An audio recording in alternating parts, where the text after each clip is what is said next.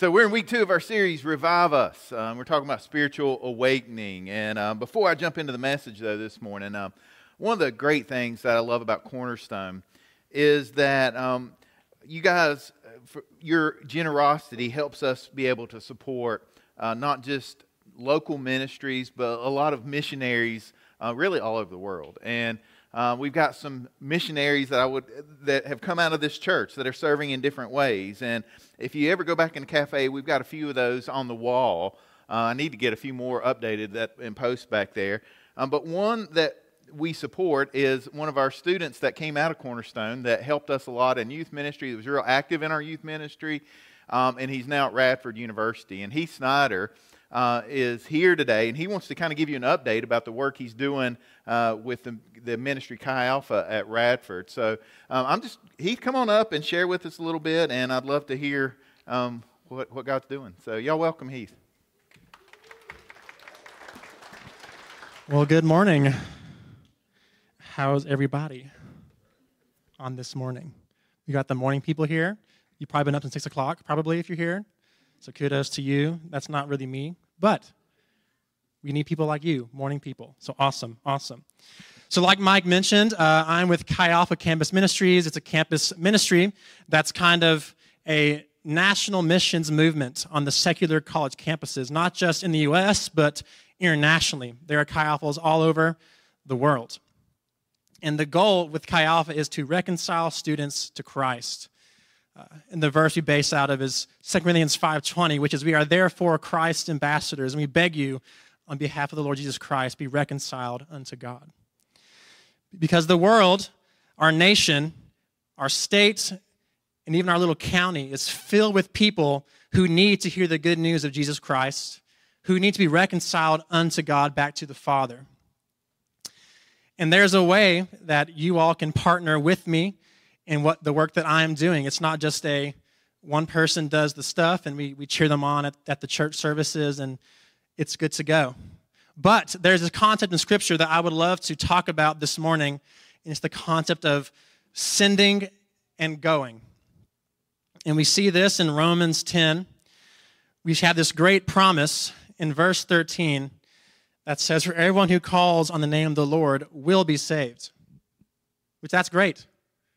But as you read on and follow the scripture in verse 14, it says, Well, how will they call on him in whom they have not believed? And how are they to believe in him of whom they have not heard? And how are they to hear without someone preaching? And how are they to preach unless they are sent? As it is written, How beautiful are the feet of those who preach the good news. And so I just want to share a little story real quick. Just put your like imagination caps on and just stay with me. But I want you to imagine there's a man and he's walking into this village. And as he's about to enter the village, he hears this, this cry for help out outside the village, like somewhat a little bit far off. So he checks it out, and as he runs, he comes to this great pit. And inside the pit is this young lost child who has fallen into the pit, broken his leg, can't get out. So in his in his panic, he yells, Are you okay? Are you okay? And the, the little boy cries out, Yes, I'm fine. I, I just need to get help. I need help. I need to get out of this pit. And so, looking around, he has no idea how to get this boy out. It's a deep pit. He has nothing with him to help. He can't go in there or he'll be stuck too. And so he rushes back to the village. He's sprinting. He's crying out, I need help. There's a lost boy stuck in this pit. He's broken his leg. He can't get out. Who can help me save this boy? And so he walks around and he's, he's, he's searching and he's seeking. And finally, someone says, I have this rope. We can use it to get this boy out. And so they, he grabs the rope. These two men, they, they run back to the pit and they go to lower the rope, but it's not enough rope. And like, oh man, we need more rope. We need to get this boy out of this pit. So they both rush back to the village, asking for help again. We need help to get this boy out of, the, out of this pit. And then another person says, oh, I have some more rope. Let me, let's come tie our ropes together and save this little boy. So they rush out to the pit once more, and again, the rope is too short to save this little boy. And so the three of them rush back to the village, crying out, Please help us, help us, help us. We need to get this boy out of this pit. And then finally, this generous couple says, We have two ropes to help you. Let's save this boy. And so finally, they tie all the four ropes together, and they can let someone down in the pit. And the man who found the boy is able to actually tie himself off, go down to the pit, and rescue the little boy. And so the question I have for you then is who is more important? The man who found the boy went to the pit, or the people who gave the rope? You see, this boy would not have been saved without either the sender and the goer, the ones who have the rope and the one who found the little boy. And Jesus mentions a similar situation like this with the story of the Good Samaritan in Scripture. You see, Jesus, we can liken him to the Good Samaritan as he finds all of us who are stuck in the ditch. And this should be important to all of us. It's, especially important to me because I was once the lost boy in the pit. And I was once the man stuck in the ditch about to die. And all of us, either we're at that point in some place in our life, or you might know someone who is, or you might be stuck in the pit yourself and need a Savior. That's why it says in verse 15, How beautiful are the feet of those who preach the good news of course, calling to our Savior, who is the ultimate bringer of the good news, how beautiful Jesus is. But more importantly, why it should be important to us, because as Scripture says, it was for the joy before Christ that he endured the cross to save us. Not obligation, not a spiritual, I have to because God sent me to do it, but for the joy before him. And so it should be our joy before us that we save others out of the pit, out of the ditch to reconcile those who are lost. And so, if you feel the need to help and partner, just like the ones who gave the rope, the church provides a key role to missionaries. That's how missions functions, is the generosity of the church, the rope givers, so to speak. And so, if you want to partner with me in Chi Alpha, God's doing some great things at Radford University. He's bringing some awakenings some spiritual revivals are happening. We're seeing students ask questions that I've never heard asked before on the college campus about spirituality, God, what's the meaning of life? And there's, while there's a lot of darkness in the world, Scripture says that the light shines brighter in the darkness. And furthermore, if you want to help in another way too, I'm going to Costa Rica in this summer for a month to do campus ministry there. And what we're seeing in Costa Rica is an awakening of campus ministries at the University of Costa Rica. See, Chi Alpha has the privilege of not only partnering here in the United States, but globally, like I mentioned before. And so, if you're interested, if you feel the burden to help lend, lend your rope, so to speak, I would love to talk with you after the service and give you more details on how to help, um, what to pray for, um, give you more updates uh, personally. Um, and again, it's just an, it's an honor to be up here and just be back and just share my heart with you all of what God is doing. Uh, and I'm honored and blessed to be able to share the good news with those who need it. Uh, and I'm blessed and honored to offer you all the ability to give the rope. you know, I could not do what I do without the church, without the generosity of others. And so I just want to personally thank you for all that you've already done. Um, all the good things that I've been able to do through generosity of other people. Um, it's not possible without the church, without the senders, without the rope givers. And so, again, that's all I have to say to you all. I'm blessed to be here. I'm honored that Mike let me come back, and I just pray this service will touch your heart. Thank you.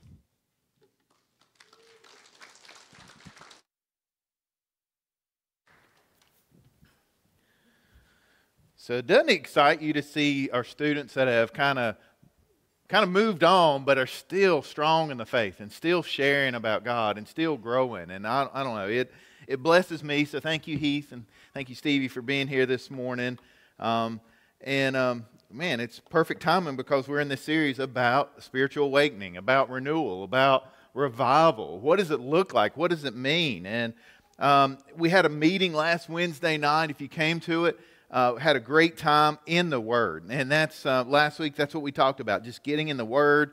Well, we got together Wednesday night, read the, the Sermon on the Mount, read Romans 12, just read and talked and discussed. And, um, and so we're doing a series of Wednesday night meetings kind of tied in with this. This week we'll be doing a prayer meeting because we're talking about prayer today. And I think prayer is a struggle for so many Christians. So many of us struggle with prayer.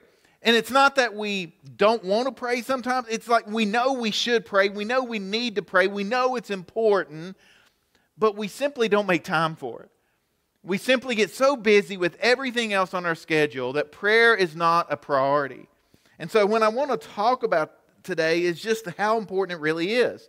Because when it comes to the issue of being revived and awakened, prayer is ultimately where it begins.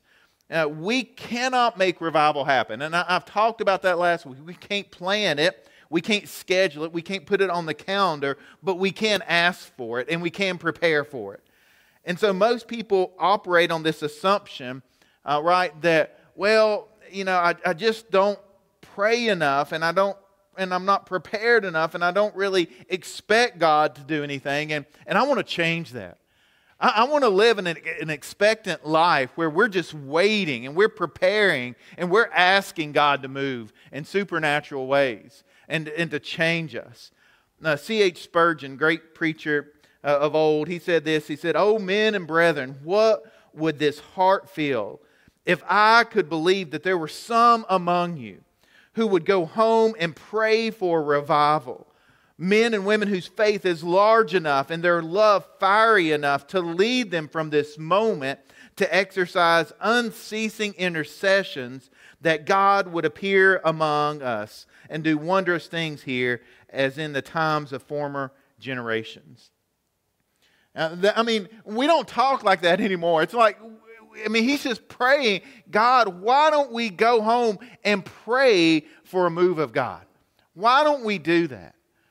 Now, let's go back to our definition of revival to kind of kick things off. And um, this is kind of uh, the definition I wrote out last week. Revival occurs when the Holy Spirit breaks through to a group of people and leads them to repentance, to prayer, uh, to the Bible, to service, so that their world is transformed by the gospel. That's what revival looks like. All right? It's so much more than an emotional experience, it's so much more than a church service. It's a transformation that takes place. And today I want to talk about the story of Nehemiah in the Old Testament. So if you got your Bibles, you can flip there. I'll be there in a few minutes. Um, but Nehemiah is uh, an incredible story. One of my favorite uh, stories in the Old Testament because it teaches leadership. It teaches kind of how Nehemiah had a burden for his people. And so let me kind of give you a quick history lesson. Throughout the Old Testament, we see this pattern over and over again with the nation of Israel. They will worship the one true God and they are blessed. But then they turn their backs on God and they are defeated and enslaved. It's this pattern throughout the Old Testament. And so uh, we talked last week, right, about how God brought the Assyrians and delivered judgment upon Israel, the northern kingdom, and they were taken off into exile. And last week we talked about King Josiah and, and the southern kingdom of Judah and how they turned back to God and God blessed them for that generation. But ultimately, what happened is they turned their back on God again. And then God used the Babylonians uh, to come and conquer Judah. Uh, that happened um, around 5 uh, 86 BC. Um, and so God, you know, they ended up for 70 years in captivity in Babylon. While they were there, Persia conquered Babylon. So we had the rise of the Persian Empire. And that brings us to Nehemiah because he's in Persia. He's been taken out of Israel. They're in Babylon, now in Persia. Uh, and he was a Hebrew that was living there, and he was serving the king of Persia. And so that's the background, and so I can kind of jump in to share uh, the story this morning. Here's the first thing that I really want you to remember this morning, and it's simply this a burden for brokenness will lead you to prayer. A burden for the brokenness around you. It's got to lead you to prayer. So let's kind of jump in the story of Nehemiah and see how this plays out. Nehemiah chapter 1, we'll pick it up in verse 2. He says, Hananiah, one of my brothers, came to visit me with some other men who had just arrived from Judah. I asked them about the Jews who had returned there from captivity and about how things were going in Jerusalem. They said to me, Things are not going well for those who return to the province of Judah. They are in great trouble and disgrace. The walls, uh, the wall of Jerusalem has been torn down, and the gates have been destroyed by fire. And so he said, When I heard this, I sat down and I wept. In fact, for days I mourned, I fasted, and I prayed to the God of heaven. So, what's happened here? He is serving, right, for the king of Persia, a King Artaxerxes, and he gets a report from his homeland. And he doesn't really know much about what's happened there. Again, it's not like they had 24 hour access to cable news network, right? I mean, they have to find that someone had visited, brought back news, and they just said, it's a mess. It's a mess. The walls are torn down, um, the gates have been burned, the people are devastated, they're, you know, they're defeated. Um, and, and so Jerusalem is in bad shape. So, so let me run a few phrases by you and see if you've heard these, right? What you don't know can't hurt you, right? If you heard that. If you heard ignorance is bliss, right? That is kind of the choice that we have to face over and over again throughout life. If we don't know about it, then it doesn't really concern us. It's someone else's responsibility. Ignorance is bliss. And, I would say, even for us, like we've seen a change in the last 20 years. We've been so overwhelmed with so many events that are happening around the world that we've been desensitized. Right? I'll just be honest, growing up, we didn't know what was going on around the world, and we really didn't care. Ignorance is bliss. You didn't know about it. And so you would hear about things pop up from time or time again about a famine in Africa or about a, a war somewhere, but it was kind of distant. We didn't really think about it. But now with the internet, it's changed our world, right? Now we know about all this stuff. So every single day we're hearing about a problem somewhere and we're just, we're desensitized to it. But I want you to think about Nehemiah here. Because when Nehemiah heard the news about his homeland, it, I mean, it was a, it burned him. He mourned, he fasted, he prayed, he wept.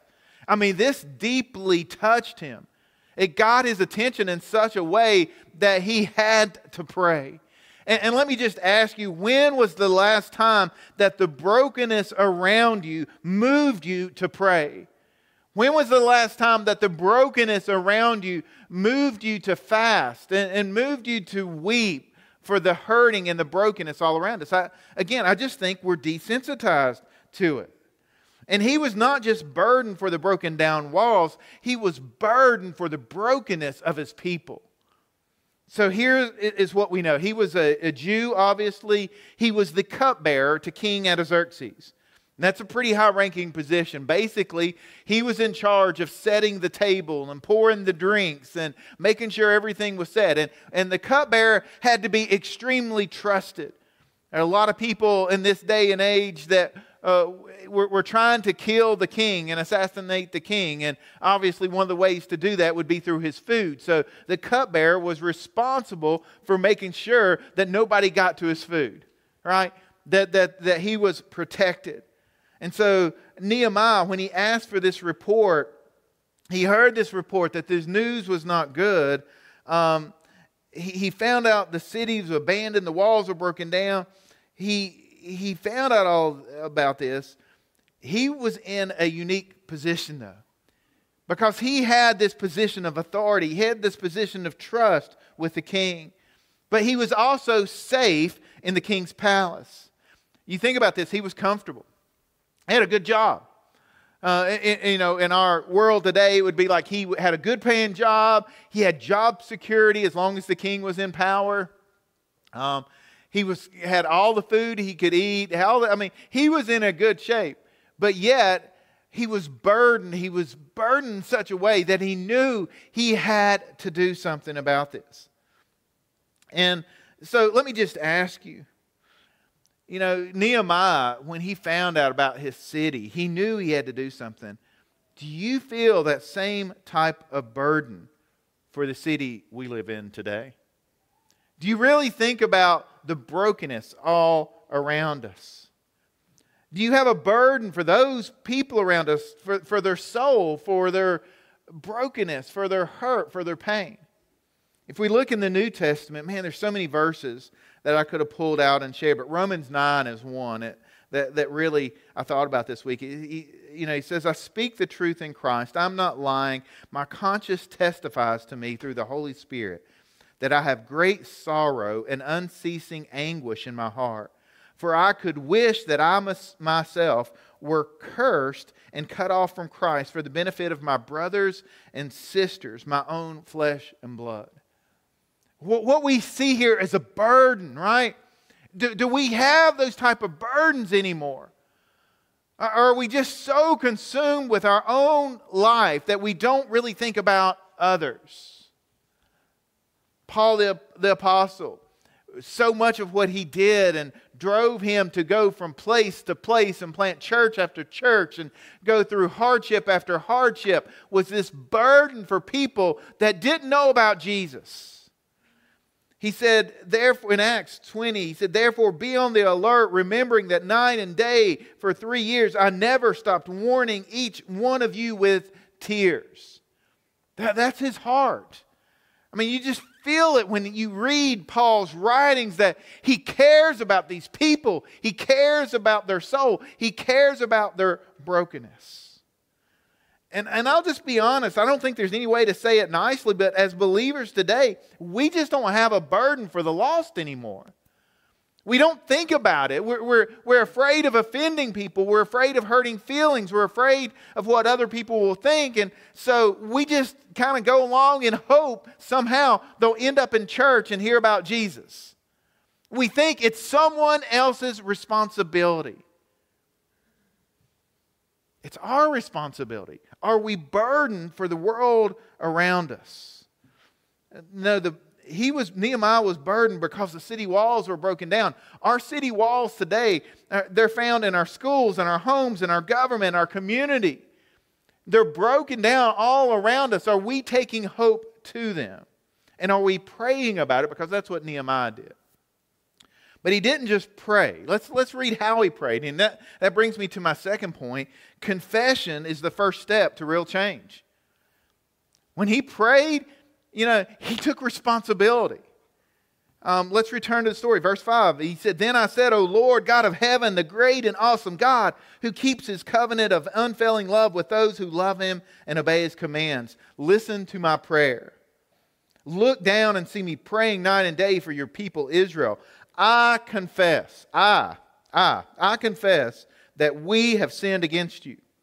Yes, even my own family and I have sinned. We have sinned terribly by not obeying the commands, decrees, and regulations that you gave us through your servant Moses. So, this is the first prayer in Nehemiah of like 12 different times that he prayed. Nehemiah was a praying man, he wasn't afraid to pray. And I want you to notice that Nehemiah, he starts by addressing how great and awesome God is. He recognizes the power and position of, of God. I mean, he has this fear of God, a respect of who God is. But he also knew his first step was to confess his own sinfulness. He started from a place of humility. He realized that only God could do something about this problem. I'll just say this. We need to repent because the truth is, too often we are part of the problem. We think the problem is something else. We think it's someone else's fault. We think, and we don't realize our own, you know, our own complicity in the situation. And so, what Nehemiah does, he begs for mercy as he confesses that all of Israel, including himself, we've disobeyed God's command. He said that's where it starts. He took ownership, he took responsibility. And so, let, again, let me ask you the brokenness that we see all around us, what responsibility do we have for that? What have we failed to do because we failed to care for those people all around us because we've been too busy? Our first step is saying, God, forgive us. Forgive us for being callous.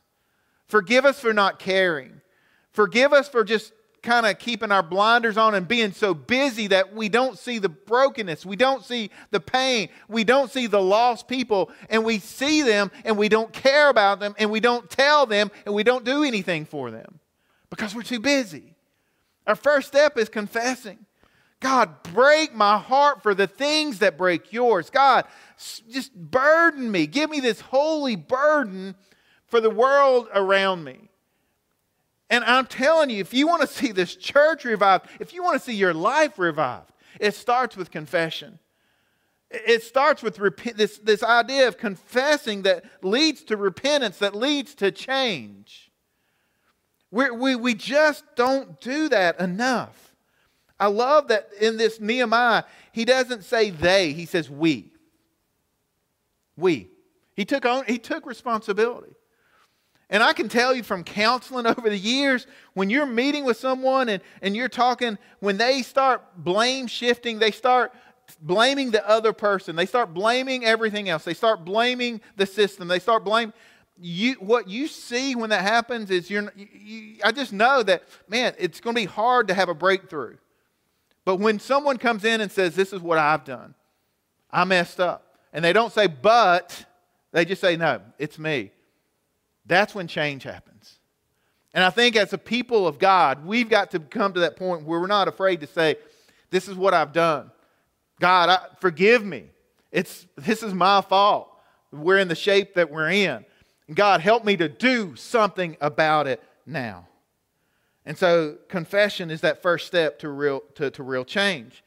But then it leads us to pray.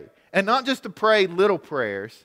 This is my next point. God, we need, don't be afraid to pray God sized prayers. I think so many times we pray for, God, just give me an opportunity to, to share a little bit. What about God, use me to reach this whole community for Christ? God, use this church to make a difference, not just right here in Galax, but around the world. We pray too small. We pray too small. While Nehemiah was praying, his burden for Jerusalem, it just grew. It became greater and greater, and his vision, his vision for what needed to be done became clearer and clearer. And so that's what real prayer does. Real prayer, it gives us a bigger burden and it gives us a clearer vision. And I'm just telling you, like real leaders, you see the, the, you see the, the gap between where we are and where we should be. You see the problem, you see the brokenness, and you know that something needs to be done about it. We've got to pray God sized prayers. Let's look at, go back to the story, verse 8. Please remember what you told your servant Moses. If you are unfaithful to me, I will scatter you among the nations. But if you return to me and obey my commands and live by them, then even if you are exiled to the ends of the earth, I will bring you back to the place I've chosen for my name to be honored. The people you rescued by your great power and strong hand are your servants. So, oh Lord, please hear my prayer. Listen to the prayers of those who delight in honoring you. Please grant me success today by making the king favorable to me. Put it into his heart to be kind to me. In those days, I was the king's cupbearer. So, first, he's saying, God, this is what your word says. I'm counting on you. I believe in you. You're going to answer me. I, I, God, I know you can do it. I know you have the ability to meet this request. So, what's his request? And what? And, and he's, he's saying, I want to talk to the king. I want to do something about this problem I see. And so what it happens, he goes to the king. Let's skip ahead to Nehemiah chapter 2, verse 4. The king asks, Well, how can I help you? With a prayer to the God of heaven. So the king says, Okay, Nehemiah, what's on your heart? You're, I can tell something's wrong. Just spill it out. And what Nehemiah does, he, I love this. He kind of throws in with a deep, you know, he takes a, uh, with a prayer to the God of heaven. So the king asks him and immediately prays again. He's like, okay, God, this is my chance. This is go time, right? With a prayer to the God of heaven, I replied, If it pleases the king and if you are pleased with me, your servant, send me to Judah to rebuild the city where my ancestors are buried. And this is a big ask because, I mean, uh, basically he's saying, I want to leave here, leave my job, go all the way back to where I was captured and taken from and exiled from. And, I mean, you don't know how the king's going to respond, right? The king with the, the queen sitting beside him asked, How long will you be gone? When will you return? After I told him how long I would be gone, the king agreed to my request. And so he's not done yet. I also said to the king, If it pleases the king, let me have letters addressed to the governors of the province west of the Euphrates River, instructing them to let me travel safely through their territories on my way to Judah. And please give me a letter addressed to Asaph, the manager of the king's forest, instructing him to give me timber. I will need it to make beams for the gates of the temple fortress, for the city walls, and a house for myself. And the king granted these requests because the gracious hand of God was upon me. This is not a little prayer. This is not a little project. Jerusalem was a major city. The walls were not little walls. These are huge walls, huge gates. And he is going back now to rebuild the entire wall around the city. And he needs safe passage, he needs materials, he needs money, he needs a crew, he needs wood, he needs all this stuff. And the king's like, Sure, I'll give it to you. You know, he could have just prayed, God, let me go and check things out. He's like, No, God, I'm going to do something about it. I'm going to make a difference. Do we pray God sized prayers? When we see a problem, do we pray, God, would you send someone else to go make it happen? God, I see this brokenness. God, I know there's someone here in our church that can do a good job. Just use them, give them a burden. Or do we pray, God, use me? I, just, I'm afraid we don't pray big enough. Rebuilding the city, that's a, I mean, that's an impossible task. It took it took four months of prayer and preparation before Nehemiah got his chance. And I'll just give you a little spoiler. Nehemiah did get the chance to go and rebuild the walls. Um, it took him 52 days to rebuild the walls. The gates were restored, uh, and, and it all started with a single man that had a burden that cared enough to pray and to do something about it. And so uh, you just see this repeated prayers of Nehemiah and his community. Man, it, it was the first step to the transformation that happened. And that kind of leads me to, to my last point. You won't pray if you don't want to pray. I, and I just feel like for many of us, again, we know we should pray, we know it's important, but down deep we don't do it because we really don't want to. We get bored with praying. We uh, don't make time for it. We're like, we're too busy. Everything else is more important. And we just don't make it a priority. We truly don't want to pray. If we want to experience spiritual renewal, prayer has to be at the center of it. And I think many of us don't pray because we've not really experienced the power of prayer. We've not experienced the presence of God in, in a way where you feel that He is truly speaking into your life. Because when we pray, we're just so busy saying, God, this is what I need. God, this is what I want you to do for me. We don't really listen. Um, Elisabeth Elliot, um, she said this. She said, Prayer lays hold of God's plan and becomes the link between His will and its accomplishment on earth amazing things happen, and we are giving the privilege of being the channels of the Holy Spirit's prayer. When we pray, amazing things happen. To close this morning, I want to give you a, a story of one of my favorite revivals in church history. It's one you really don't hear about a lot. Um, uh, and it's about a man named Count Zinzendorf. Anybody ever heard of Count Zinzendorf? So, a few people maybe. I see a few people nodding their heads. I love this story. He lived in Germany, Herrnhut, Germany. When he was 27 years old, he started taking in refugees. Um, he had people coming from multiple different countries and, um, and, and from the Czech Republic and Moravia and all these different places. And they were Baptists and Presbyterians and Lutherans. And, uh, and, and, they were all coming uh, to live there on his kind of uh, camp or his compound there. Before long, he had 300 refugees living on his estate, and he kind of became their spiritual leader. They had uh, church services, they had meetings, and they lived in this village and they prayed together. They studied God's word together, and they grew together, but they weren't getting along because they had a lot of differences. So, what Zinzendorf did, he was working to address the conflicts. He began visiting the different homes of the different people and, and, and talking about unity and studying scripture together. And then they drew up an agreement called the Brotherly Agreement. This was the document with rules that if you're going to live in this community, basically you got to get along, okay? So it, it's interesting. This is, again, this is like 1727 ish, so this is 1700s.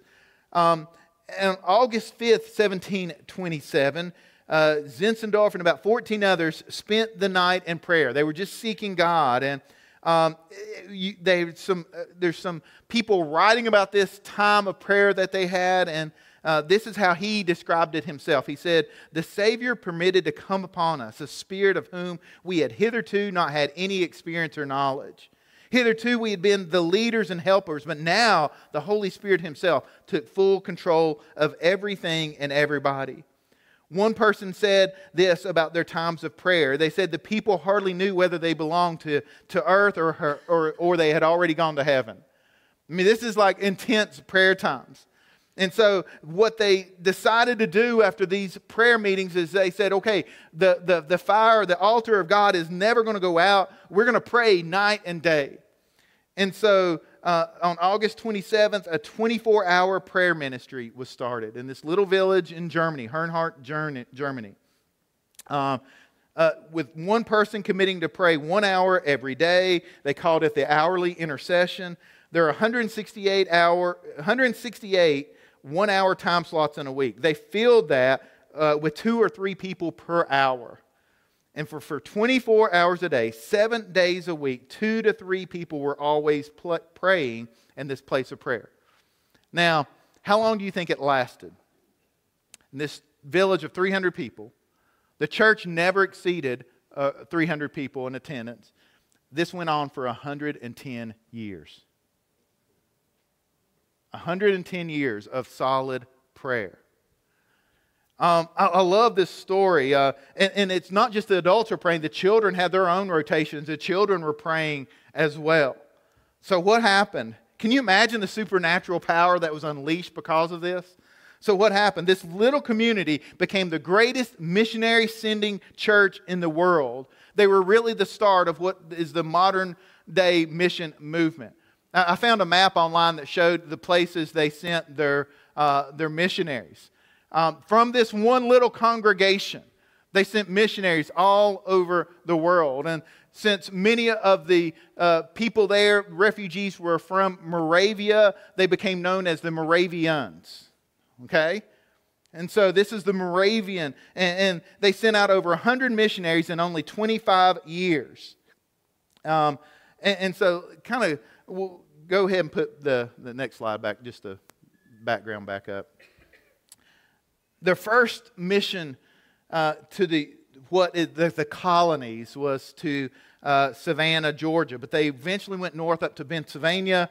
Uh, they bought uh, several tracts of land there. They, uh, they founded Nazareth and Bethlehem in, in, in Pennsylvania and those two towns prospered. They grew. They wanted to expand.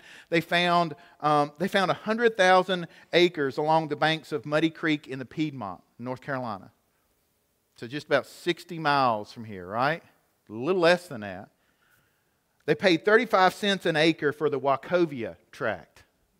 You starting to put some pieces together who we were talking about here. They started with a, the first village called Bethabara, which meant the house of passage because it was meant to be a temporary settlement.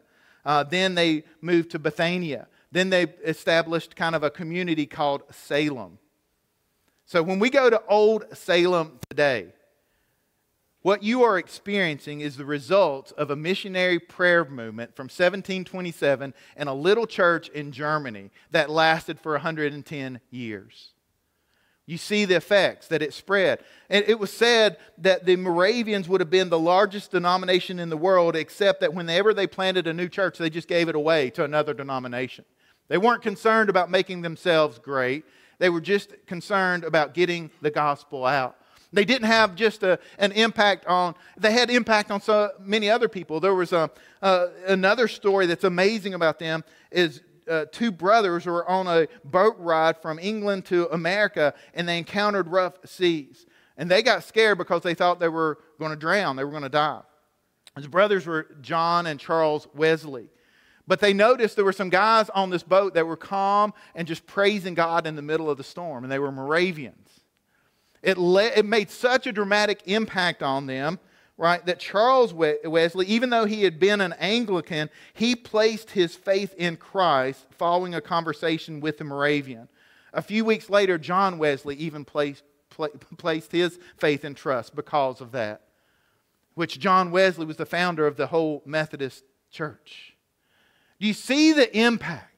That a single solitary church can have. And again, this church never exceeded 300 people at any time in its history there in Germany. But they sent out missionary after missionary, person after person. They changed the world as we know it today. And now we have Moravian sugar cookies because of that. and Dewey's Bakery. We lived in Winston for a while after I graduated college. I'm telling you, the Moravian, there's a lot of big Moravian churches in Winston-Salem today. They're known for their love feast, they're known for their compassion. They are still active and strong today. And so, my question is, right, what would happen if we got serious about prayer? Now, I mentioned Wednesday night we're getting together for prayer. As I talked about last week, these are not big, elaborate, produced. We're not advertising it. We're just saying if you want to pray, let's go pray. If you want to get in the Word, let's go pray. Let's, let's, let's get in the Word. Um, and so we had 50 people show up last Wednesday night. I hope we have even more this week. We just want to pray. Um, Tuesday mornings, Eugene mentioned, we've had this going for a while now small group of people coming on Tuesday mornings at 7:30 in the morning. We meet downstairs for prayer. If you want to pray, come join us. Again, it's nothing nothing fancy, but it's just people getting on their knees before God to pray. Uh, I just, you know, will the, the question really comes down to will we be a church that actually prays? In Mark, Jesus says, it is, is it not written, My house will be called a house of prayer for all nations? And in the Old Testament, Second Chronicles, it says, If my people who are called by my name will humble themselves and pray and seek my face and turn from their wicked ways, then I will hear from heaven and I will forgive their sin and I will heal, heal their land.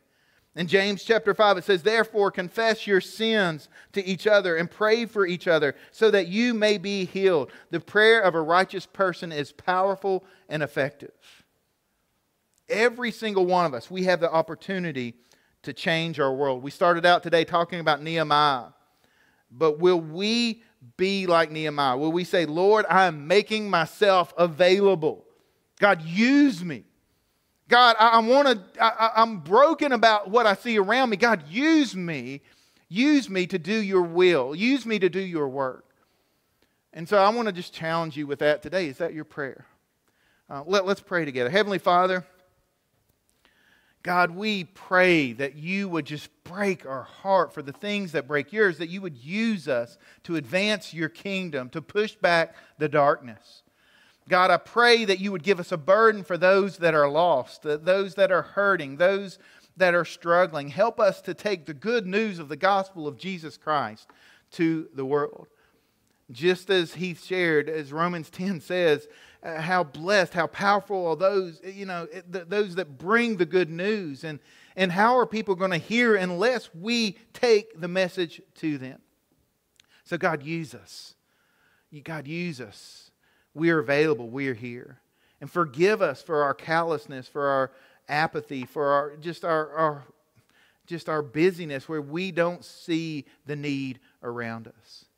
And Lord, I also want to pray this morning for those that are here that have never started their journey of faith. And the very first prayer that you should pray is a prayer that crying out to God, saying, God, save me. God, I'm a sinner. I need saving. God, I need you.